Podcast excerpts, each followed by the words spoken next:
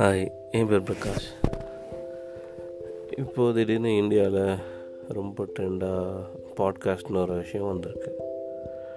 இது என்னடா இது பாட்காஸ்ட்டு பாட்காஸ்ட்னா என்ன? இது ரேடியோ தானா? இல்லை எஃப்எம் மாதிரியே எதுவும் அப்படி இப்படின்னு கேட்டிங்கன்னா ஆமாம் அப்படி தான் கிட்டத்தட்ட அப்படி சொல்லலாம்.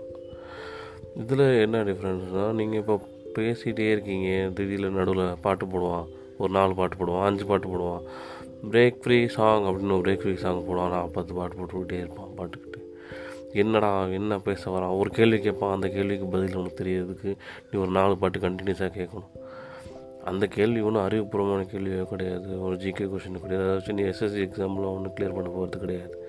ஏதோ ஒரு ஃபன் ஃபீலிங் என்டர்டெயின்மெண்ட் என்னடா இப்படியே போயிட்டுருக்கு அவளுக்கு ஏதாவது